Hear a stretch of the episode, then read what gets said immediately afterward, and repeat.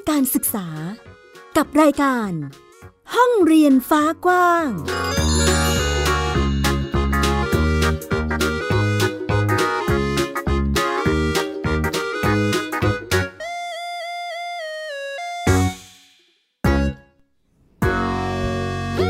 สวัสดีค่ะคุณผู้ฟังต้อนรับคุณผู้ฟังทุกท่านค่ะเข้าสู่ห้องเรียนฟ้ากว้างนะคะอยู่กับดิฉันอัยดาสนศรีเช่นเคยค่ะมาอัปเดตเรื่องราวข่าวสารด้านการศึกษาให้คุณผู้ฟังได้ติดตามรับฟังกันเช่นเคยที่เว็บไซต์ www.thaipbspodcast.com นั่นเองนะคะวันนี้ค่ะอัปเดตสถานการณ์การเรียนรู้ของเด็กๆในสถานการณ์โควิด -19 ที่มีการระบาดระลอกใหม่นั่นเองนะคะคุณผู้ฟังแน่นอนว่าหลายโรงเรียนตอนนี้ก็ปิดทำการไปหลายโรงแล้วเหมือนกันนะคะเพื่อที่จะเป็นการหยุดเชื้อนะคุณผู้ฟังไม่เป็นการแพร่กระจายมากยิ่งขึ้นลดความเสี่ยงสำหรับน้องๆนักเรียนรวมไปถึงบุคลากรทางการศึกษาด้วยนั่นเองนะคะส่วนบรรยากาศการเรียนรู้จะเป็นอย่างไรนั้นไปติดตามกันค่ะไทย PBS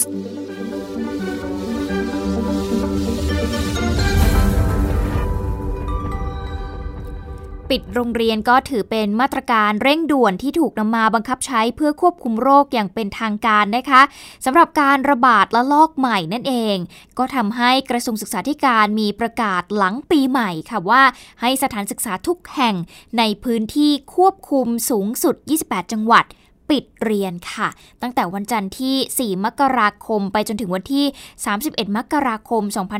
2564หรือจนกว่าจะมีการประกาศเปลี่ยนแปลงนั่นเองนะคะอย่างกรุงเทพมหานครเองนะคะคุณผู้ฟังก็มีการปิดโรงเรียนด้วยเหมือนกันน้องๆนักเรียนนะคะเห็นหลานๆของพี่ๆที่ทำงานเองก็ไม่ได้ไปโรงเรียนนะทำให้บรรยากาศในช่วงนี้นะคะหลายโรงเรียนดีหน่อยปรับเปลี่ยนให้เป็นรูปแบบการเรียนแบบออนไลน์แต่อีกหลายโรงเรียนปิดไปเลยค่ะไม่ได้มีการทำการเรียนการสอนอันนี้ก็น่าห่วงเหมือนกันว่าจะทำให้เกิดช่องว่างในการเรียนรู้ของเด็กๆในช่วงนี้นั่นเองนะคะดังนั้นค่ะวันนี้ก็มีรายงานจากนักข่าวพลเมืองที่มีการปักหมุดรายงานกันเข้ามาผ่านแอปพลิเคชันซีไซด์นะคะคุณผู้ฟังก็หยิบนำมาเล่าให้ฟังค่ะว่าบรรยากาศเป็นอย่างไรกันบ้างอย่างที่เขตคลองเตยนะคะที่นั่นเนี่ยก็เป็นอีกหนึ่งจุดค่ะที่ได้รับผลกระทบจากโควิดเหมือนกันก็ทำให้มีการปิดโรงเรียนไปโดยเฉพาะกับกลุ่มเด็กด้อยโอกาสที่มีฐานะยากจนจากที่เคยไปฝากท้องมื้อกลางวันกับโรงเรียนนะพอโรงเรียนปิดใช่ไหมคะมื้อกลางวันของเด็กๆก็หายไปด้วยเลยมูลนิธิดวงประทีปองค์กรช่วยเหลือเด็กคลองเตยที่มีเครือข่ายศูนย์พัฒนาเด็กกว่า7ศูนย์ที่มีการดูแลเด็กกว่า 1,200 คนก็เลยวางแผนเพื่อที่จะไปช่วยเหลือเยียวยาเด็กนะคะแม้ว่าโรงเรียนจะปิดตัวไปชั่วคราวค่ะแต่ว่าศูนย์พัฒนาเด็กเล็ก7แห่งนี้ก็ยังคงมีการทำครัวนะคะทำอาหารมื้อเที่ยงแล้วก็มื้อเย็นให้กับเด็กๆเพื่อที่จะให้ผู้ปกครองเด็กๆเนี่ยมารับข้าวและนำกลับไปให้ลูกหลานได้กินทั้ง2มื้อก็ถือว่าเป็นการช่วยกันในยามวิกฤตแบบนี้นะคะนอกจากเรื่องของปากท้องแล้วก็ยังมีเรื่องของการเรียนที่สำคัญไม่แพ้กันค่ะคุณผู้ฟังเพราะว่าเด็กๆตอนนี้อยู่ในระบบการศึกษาอยู่นะทางมูลนิธิเองก็มีแผนที่จะส่งคุณครูแล้วค่ะลงไปในพื้นที่นะคะไปตามบ้านของนักเรียนเลยนะไปให้ความรู้ถึงบ้านก็ถือเป็นโอกาสที่จะไปเยี่ยมเยียนด้วยนะคะโดยถ้าหากพบว่าบ้านไหนเนี่ยขาดเหลืออะไรก็จะได้มีการออกแบบช่วยเหลือกันต่อไปก็ถือว่าเป็นอีกหนึ่งความช่วยเหลือที่เกิดขึ้นในช่วงนี้นะคะที่ช่วยการสอดส่องดูแลสำหรับเด็กๆด้อยโอกาสเนาะเพราะว่าหลายครั้งเองการศึกษาก็เป็นอีกสถานที่หนึ่งที่ช่วยให้เด็กเขาได้ใช้ชีวิตต่อไปนั่นเองสำหรับเด็กๆที่เขาอาจจะขาดโอกาสนั่นเองนะคะนอกจากเรื่องของการที่เด็กๆด้อยโอกาสเขาขาดโอกาสที่จะได้ทานอาหารแต่ว่าก็มีหน่วยงานมีองค์กรเข้าไปช่วยเหลือแล้วเนี่ยในช่วงนี้นะคะหลังจากที่มีการประกาศให้ปิดโรงเรียนแน่นอนล่ะอย่างที่ดิฉันบอกไปบางโรงเรียนก็ยังคงมีการเรียนการสอนแต่ปรับรูปแบบให้เป็นการเรียนแบบออนไลน์แต่บางแห่งไม่สอนเลยนะคะแต่โรงเรียนไหนที่มีการสอนออนไลน์ก่อนที่จะปิดไปเนี่ยก็คงต้องมีการเตรียมความพร้อมนิดนึงละค่ะหมุดหมายนี้ปักมาอีกหนึ่งหมุดนะคะผ่านแอปพลิเคชันซีไซด์ของนักข่าวพลเมืองค่ะเขาไปสำรวจที่จังหวัดนครศรีธรรมราชพ เพราะว่ามีการปิดโรงเรียนไปนะคะเมื่อสัปดาห์ที่แล้วนะโรงเรียนทุกแห่งในจังหวัดนครศรีธรรมราชเองก็มีคำสั่งให้ปิดเหมือนกันทั้งของรัฐแล้วก็ของเอกชนนะคะแต่ว่าปิด15วันเพื่อป้องกันโควิด -19 นี่ก็เลยกลายเป็นโจทย์ใหม่สำหรับโรงเรียนวัดหัวอิฐค่ะเป็นโรงเรียนขนาดเล็กที่มีนักเรียนกว่า 90% ที่ไม่สามารถเข้าถึงการเรียนการสอนแบบออนไลน์ได้อันนี้ถือเป็นปัญหาแล้วนะคะทางโรงเรียนก็เลยต้องปรับการเรียนการสอนค่ะซึ่งโรงเรียนนี้นะคะคุณครูประจำชั้นนะเขาก็จัดเตรียมใบงานแล้วก็แบบฝึกหัดให้กับนักเรียนเอากลับไปเรียนรู้ต่อที่บ้านในช่วงปิดเรียนค่ะที่ต้องใช้ใบงานแทนการเรียนการสอนโครงการการศึกษาทางไกลผ่านดาวเทียมหรือว่า DLTV นะคะแล้วก็การเรียนผ่านแบบออนไลน์เนี่ยเพราะว่าจากการสำรวจของคุณครูเนี่ยเขาพบว่านักเรียนเกินกว่าครึ่งเลยนะครอบครัวไม่สามารถเข้าถึงระบบการเรียนการสอนแบบออนไลน์ได้ครอบครัวของเด็กนักเรียนบางส่วนเนี่ยไม่มีทีวีค่ะไม่มีโทรศัพท์แล้วก็ไม่มีอินเทอร์เน็ตด้วยส่วนหนึ่งเนี่ยก็เป็นผลมาจากน้ำท่วมเมื่อรอบล่าสุดที่ผ่านมานะคะที่นครศรีธรรมราชนั่นเองนะคะครั้งนั้นไทย PBS เองก็เคยรายงานนะคะว่าครอบครัวเด็กนักเรียนทั้งหมดเป็นผู้ประสบภัยแล้วก็ได้รับผลกระทบจากน้ำท่วมในพื้นที่ด้วยส่งผลให้ผู้ปกครองเนี่ยก็ต้องเผชิญกับปัญหาทางเศรษฐกิจด้วยรายได้เองก็ลดลงด้วยและยิ่งในสถานการณ์แบบนี้ไปกันใหญ่เลยค่ะซึ่งโรงเรียนวัดหัวอิฐเนี่ยตั้งอยู่ในอำเภอเมืองนครศรีธรรมราชนะคะเป็นโรงเรียนขนาดเล็กมีนักเรียนอยู่74คนเปิดสอนตั้งแต่ระดับอนุบาลจนถึงประถมศึกษาค่ะอยู่ในสังกัดสำนักงานคณะกรรมการการศึกษาขั้นพื้นฐานสำหรับใบงานและก็การบ้านของเด็กๆชั้นประถม1ถึงประถม3เนี่ยนะคะที่คุณครูเขาแจกไปเนี่ยเน้นๆเลย3วิชาหลักค่ะคุณผู้ฟังก็คือมีวิชาคณิตศาสตร์ภาษาไทยแล้วก็วิทยาศาสตร์นะส่วนชั้นประถมตอนปลายก็คือป.4 ถึงป.6 เนี่ยก็จะได้การบ้านใน4วิชาด้วยกันก็คือคณิตศาสตร์ภาษาไทยวิทยาศาสตร์และภาษาอังกฤษค่ะเพื่อให้ไปศึกษาทบทวนและที่สำคัญต้องเตรียมสำหรับการสอบ O-NET ที่ใกล้จะถึงนี้ด้วยเดี๋ยวไปฟังเสียงของคุณทวีนพคุณขจรค่ะรักษาการตำแหน่งผู้อำนวยการโรงเรียนวัดหัวอิฐค่ะหลังจากที่มีหนังสือคำสั่งให้ปิดเรียน15วันเริ่มตั้งแต่วันที่6ไปจนถึงวันที่20มกราคมนะครับเพื่อป้องกันโควิด-19 นะครับโดยในช่วงที่ปิดภาคเรียนนี้นะครับทางโรงเรียนวัดดุยได้ให้คุณครูประจำชั้นแต่ละชั้นนะครับได้ให้ใบงานให้กับนักเรียนนะครับได้ไปทำที่บ้านก็อาจจะไม่มากนะครับแต่ก็คุณครูก็ได้พูดคุยกับนักเรียนไปแล้วว่าเมื่อเริ่มเปิดเรียนมานะครับครูจะได้ทบทวนให้กับนักเรียนอีกครั้งหนึ่งนะครับก็เป็นการแก้ปัญหาว่าอย่างน้อยๆนักเรียนก็ได้มีเวลาเรียนในขณะที่อยู่ที่บ้านในช่วงของการหยุดเรียนนะครับในช่วงปิดเรียนเป็นเวลา15วันนะคะทุกอาทิตย์เนี่ยคุณครูก็จะลงพื้นที่ไปเยี่ยมบ้านของนักเรียนค่ะแล้วก็หาจัดสรรอาหารที่มีประโยชน์ให้เพียงพอสำหรับเด็กๆนะคะแล้วก็นำเอาถุงยังชีพที่ใช้ช่วยในช่วงน้ำท่วมเนี่ยไปแจกจ่ายให้กับครอบครัวของเด็กที่ขาดแคลนด้วยนะคะและเมื่อสถานการณ์กลับมาสู่สภาวะปกติแล้วเนี่ยคุณครูประจำชั้นก็จะมีการทดสอบความเข้าใจของเด็กแต่ละคนแล้วก็ทบทวนเนื้อหาที่ให้นักเรียนไปอีกครั้งหนึ่งนั่นเองค่ะการเตรียมความพร้อมที่จังหวัดนครศรีธรรมราชนั่นเองนะคะไปที่จังหวัดขอนแก่นกันบ้างค่ะที่นี่ก็มีการเตรียมความพร้อมด้วยเหมือนกันสำหรับการจัดการเรียนการสอนรูปแบบใหม่ที่มันต้องสอดรับกับมาตรการป้องกันโควิด -19 นะคะซึ่งตอนนี้หน่วยงานด้านการศึกษาก็เร่งมืออยู่เหมือนกันค่ะเพื่อไม่ให้นักเรียนนั้นเสียโอกาสในการเรียนรู้แล้วก็ไม่ก่อให้เกิดผลกระทบเนาะโดยเฉพาะนักเรียนที่ครอบครัวยากจนนะคะต้องหลุดออกจากระบบการศึกษาซึ่งทำให้เกิดผลเสียต่อชีวิตของพวกเขาในระยะยาวนั้นเนี่ยทางสพท.หรือว่าสำนักงานเขตพื้นที่การศึกษาขั้นพื้นฐานนะคะก็มีวิธีการในการจัดการเรียนการสอนตามหลักสูตรด้วยสื่อแล้วก็ช่องทางการสื่อสารที่มีอยู่นะคะก็สามารถส่งถึงผู้เรียนได้5รูปแบบด้วยกันก็คือออนไซต์ค่ะ การเรียนในโรงเรียนในพื้นที่ปลอดภัยภายใต้เงื่อนไขของสบค.จังหวัดนะคะ2ก็คือการเรียนแบบออนแอร์ก็คือเรียนที่บ้านผ่านทีวีระบบดาวเทียมเคเบิลทีวี IPTV เรียนแบบออนไลน์ก็คือการเรียนผ่านอินเทอร์เน็ตหรือแบบวิดีโอคอนเฟอเรนซ์ค่ะ4สำหรับนักเรียนที่ไม่มีความพร้อมด้านอุปกรณ์ในการรับชมนะคะก็นำเอาหนังสือ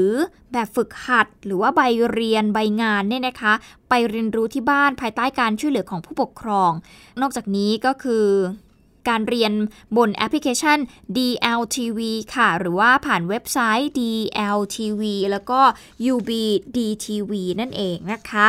ก็เป็น5รูปแบบที่ช่วยนักเรียนในตอนนี้สำหรับหลายคนที่อาจจะเสียโอกาสในการเรียนรู้ในช่วงนี้นั่นเองค่ะนอกจากนี้ทางสพท.เองก็ยังได้มีการกำหนดบทบาทของโรงเรียนเอาไว้ด้วยก็คือจะต้องมีการไปสำรวจการเข้าถึงสื่อการสอนของนักเรียนแล้วก็ผู้ปกครองด้วยนะคะว่าอุปกรณ์แล้วก็คลื่นสัญญาณการจัดทำแบบสำรวจความต้องการแล้วก็ความพร้อมของผู้เรียนนั่นเอง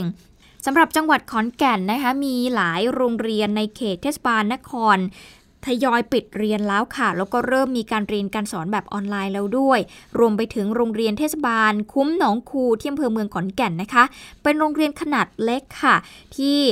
จะอยู่แม้ว่ามันจะอยู่ในเมืองนะคะแต่เพราะว่าน้องๆหลายคนก็มีข้อจำกัดในเรื่องของการเรียนออนไลน์อยู่ด้วยเหมือนกันคุณครูจึงได้มีการออกแบบการเรียนรู้ให้มีความหลากหลายค่ะทั้งห้องเรียนออนไลน์ชุดบ็อกเซตสำหรับเด็กเล็กแล้วก็คนที่ไม่มีข้อจำกัดจะเป็นอย่างไรไปติดตามจากทีมข่าวพลเมืองค่ะชุดบ็อกเซตการเรียนรู้สำหรับเด็กเล็กและนักเรียนที่ยังไม่พร้อมเรียนออนไลน์เป็นอีกทางเลือกให้กับน้องๆนักเรียนโรงเรียนเทศบาลคุ้มหนองคูซึ่งมีการเตรียมความพร้อมก่อนที่จะมีการปิดเรียนระหว่างวันที่4ถึง15มกราคมเป็นเวลา14วันเนื่องจากสถานการณ์โควิด -19 ควบคู่กับการทดสอบความพร้อมของห้องเรียนออนไลน์ผ่านโปรแกรม Google Classroom สำหรับนักเรียนที่เข้าถึงออนไลน์เพื่อเพิ่มช่องทางให้กับผู้เรียนมากยิ่งขึ้นเนื่องจากครอบครัวของนักเรียนส่วนใหญ่มีอาชีพรับจ้างการเข้าถึงอุปกรณ์และช่องทางเรียนออนไลน์จึงยังเป็นโจทย์ร่วมกันก็จะมีทั้งสื่อมีชุดฝึกกล้ามเนื้อมือชุดฝึกความรู้มีใบความรู้มีใบงานค่ะส่วนเขาทำเสร็จแล้วเนี่ยเขาก็จะถ่ายรูปส่งครูหรือว่าตรวจกับคุณครูส่งให้คุณครูตรวจได้ค่ะก็จะมีส่วนหนึ่งที่ไม่สะดวกในเรื่องของการสื่อสารผ่านไลน์ก็สามารถเอามาส่งนัดหมายเอามาส่งได้ค่ะแต่เราก็จะรักษาระยะห่างแล้วก็รักษาเรื่องความปลอดภัยเอาไว้ในเรื่องของการเรียนทั้งออนไลน์แล้วก็บ็อกเซตเนี่ยมันก็จะเป็นเนื้อหาในหน่วยการเรียนรู้ของครูอยู่แล้วค่ะก็คือเราก็จะวัดผลประเมินผลเหมือนกับที่อยู่ในห้องเรียนเลยแต่เพียงแต่ว่าความยืดหยุ่นของเนื้อหาของกิจกรรมกระบวนการเนี่ยคุณครูก็จะยืดหยุ่นตามสถานการณ์เลยค่ะในระดับอุดมศึกษาการเรียนออนไลน์ก็ยังเป็นโจทย์ที่ทั้งผู้สอนและผู้เรียนต้องเตรียมความพร้อมแม้ว่ามหาวิทยาลัยขอนแก่น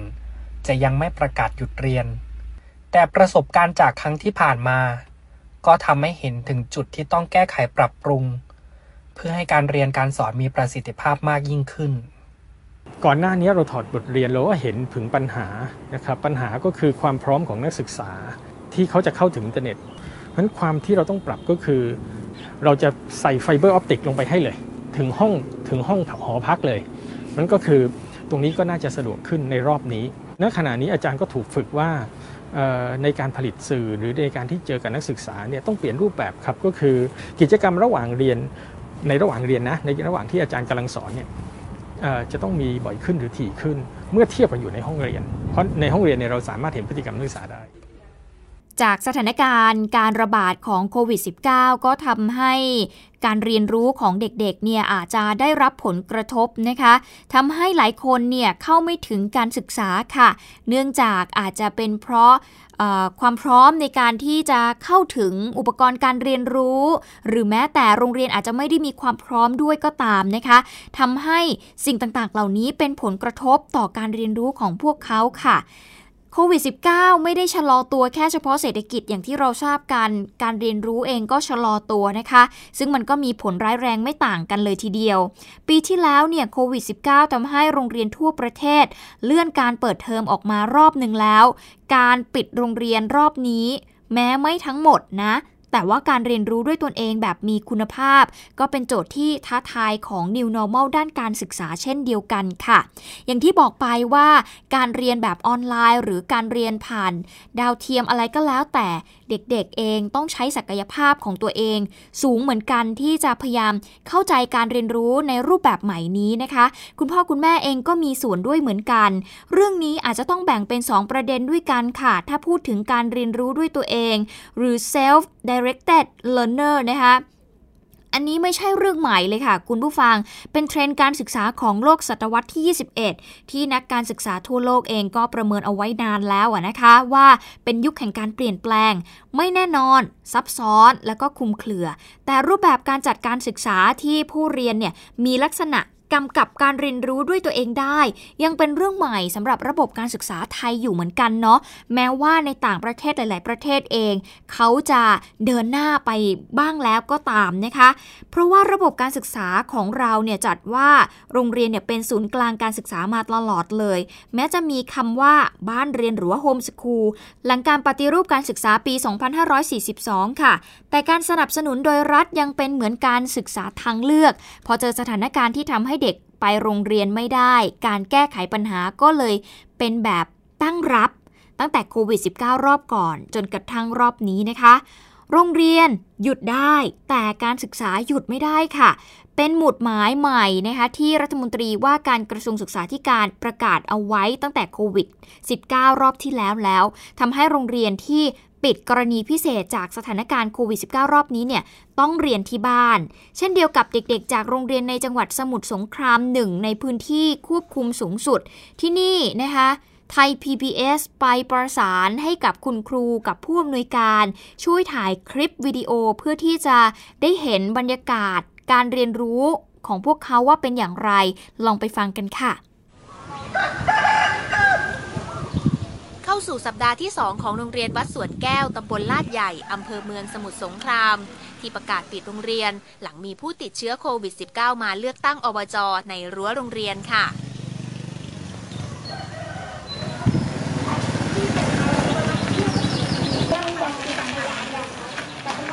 เดินแบบชั้นของหนู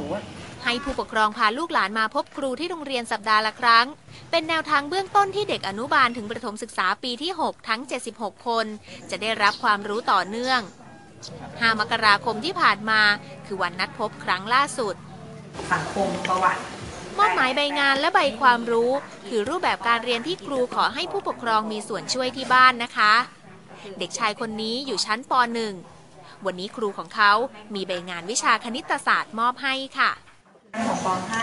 ส่วนเด็กหญิงชั้นป .5 คนนี้กำลังทบทวนบทเรียนกับครูของเธอคุณครูบอกว่าอะไรอ่านสินักเรียนแต่งนิทานคุณธรรมหนึ่งเรื่องว่าโรงเรียนบอกว่าพยายามใช้เวลาพบกันให้น้อยนะคะให้แต่ละครอบครัวทยอยกันมา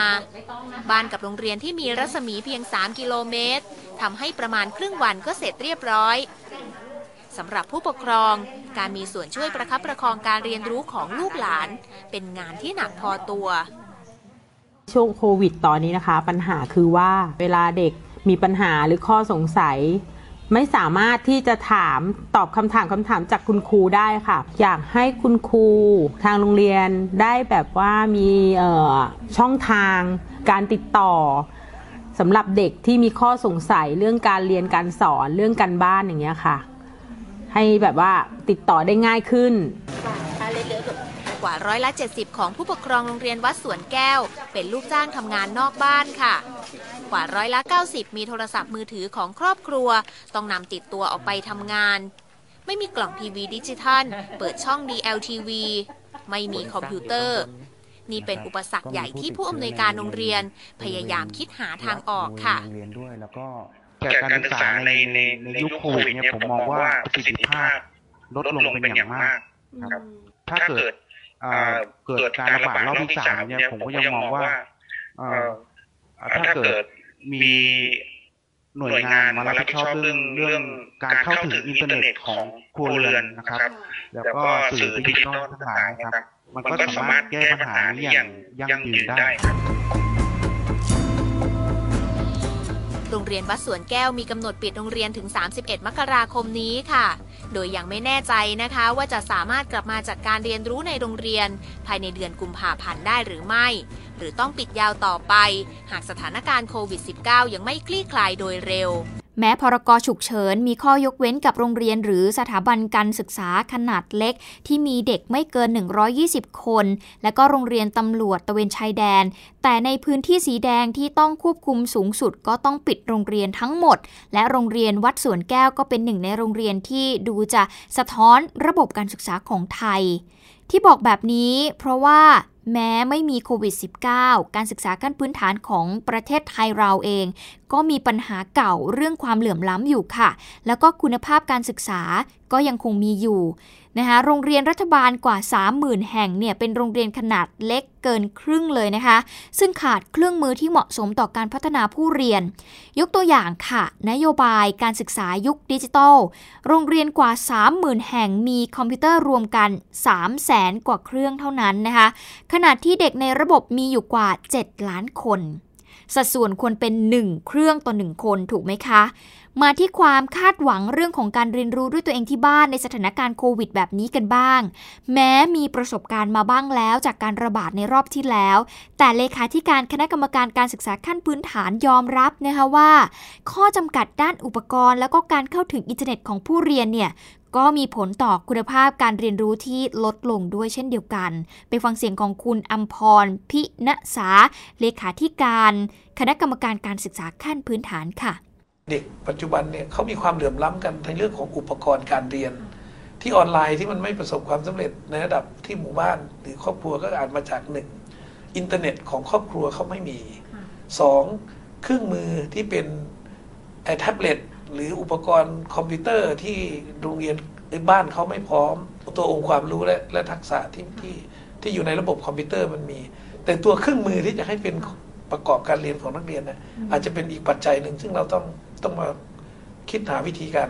สัปดาห์ที่แล้วโรงเรียนสังกัดสำนักงานคณะกรรมการการศึกษาขั้นพื้นฐานหรือว่าสพท.นะคะมีการประกาศปิดโรงเรียนกว่า 8,000 แห่งแล้วสัดส่วนกว่า1ใน3แล้วนะคะ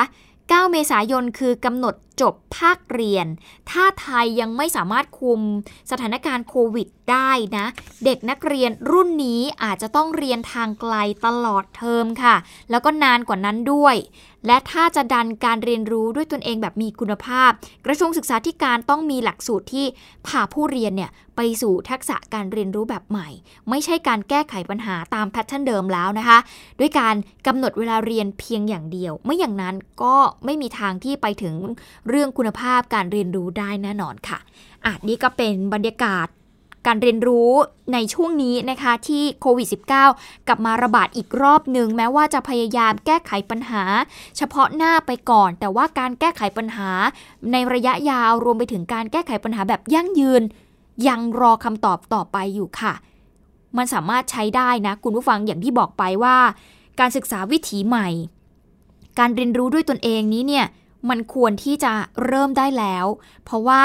มันจะไม่ได้ใช้แค่เฉพาะช่วงโควิด -19 แต่เด็กๆสามารถใช้ได้ตลอดชีวิตของเขาเลยนะคะก็รออยู่เหมือนกันรออย่างมีความหวังว่าเราจะได้เห็นรูปแบบการศึกษาใหม่ๆที่สามารถปรับแล้วก็ให้มันสอดคล้องสอดรับได้กับทุกสถานการณ์นั่นเองนะคะเอาล่ะทั้งหมดนี้คือห้องเรียนฟ้ากว้างที่นำมาเล่าให้คุณผู้ฟังได้ติดตามรับฟังกันในวันนี้นะคะหมดเวลาลงแล้วค่ะติดตามกันได้ใหม่สัปดาห์หน้าดิฉันไอราสนศรีลาไปก่อนสวัสดีค่ะติดตามรายการได้ที่ www.thaipbspodcast.com แอปพลิเคชัน Thai PBS Podcast หรือฟังผ่านแอปพลิเคชัน Podcast ของ iOS, Google Podcast, Android, Podbean, SoundCloud และ Spotify ติดตามความเคลื่อนไหวของรายการและแสดงความคิดเห็นโดยกดถูกใจที่ facebook.com/thaipbspodcast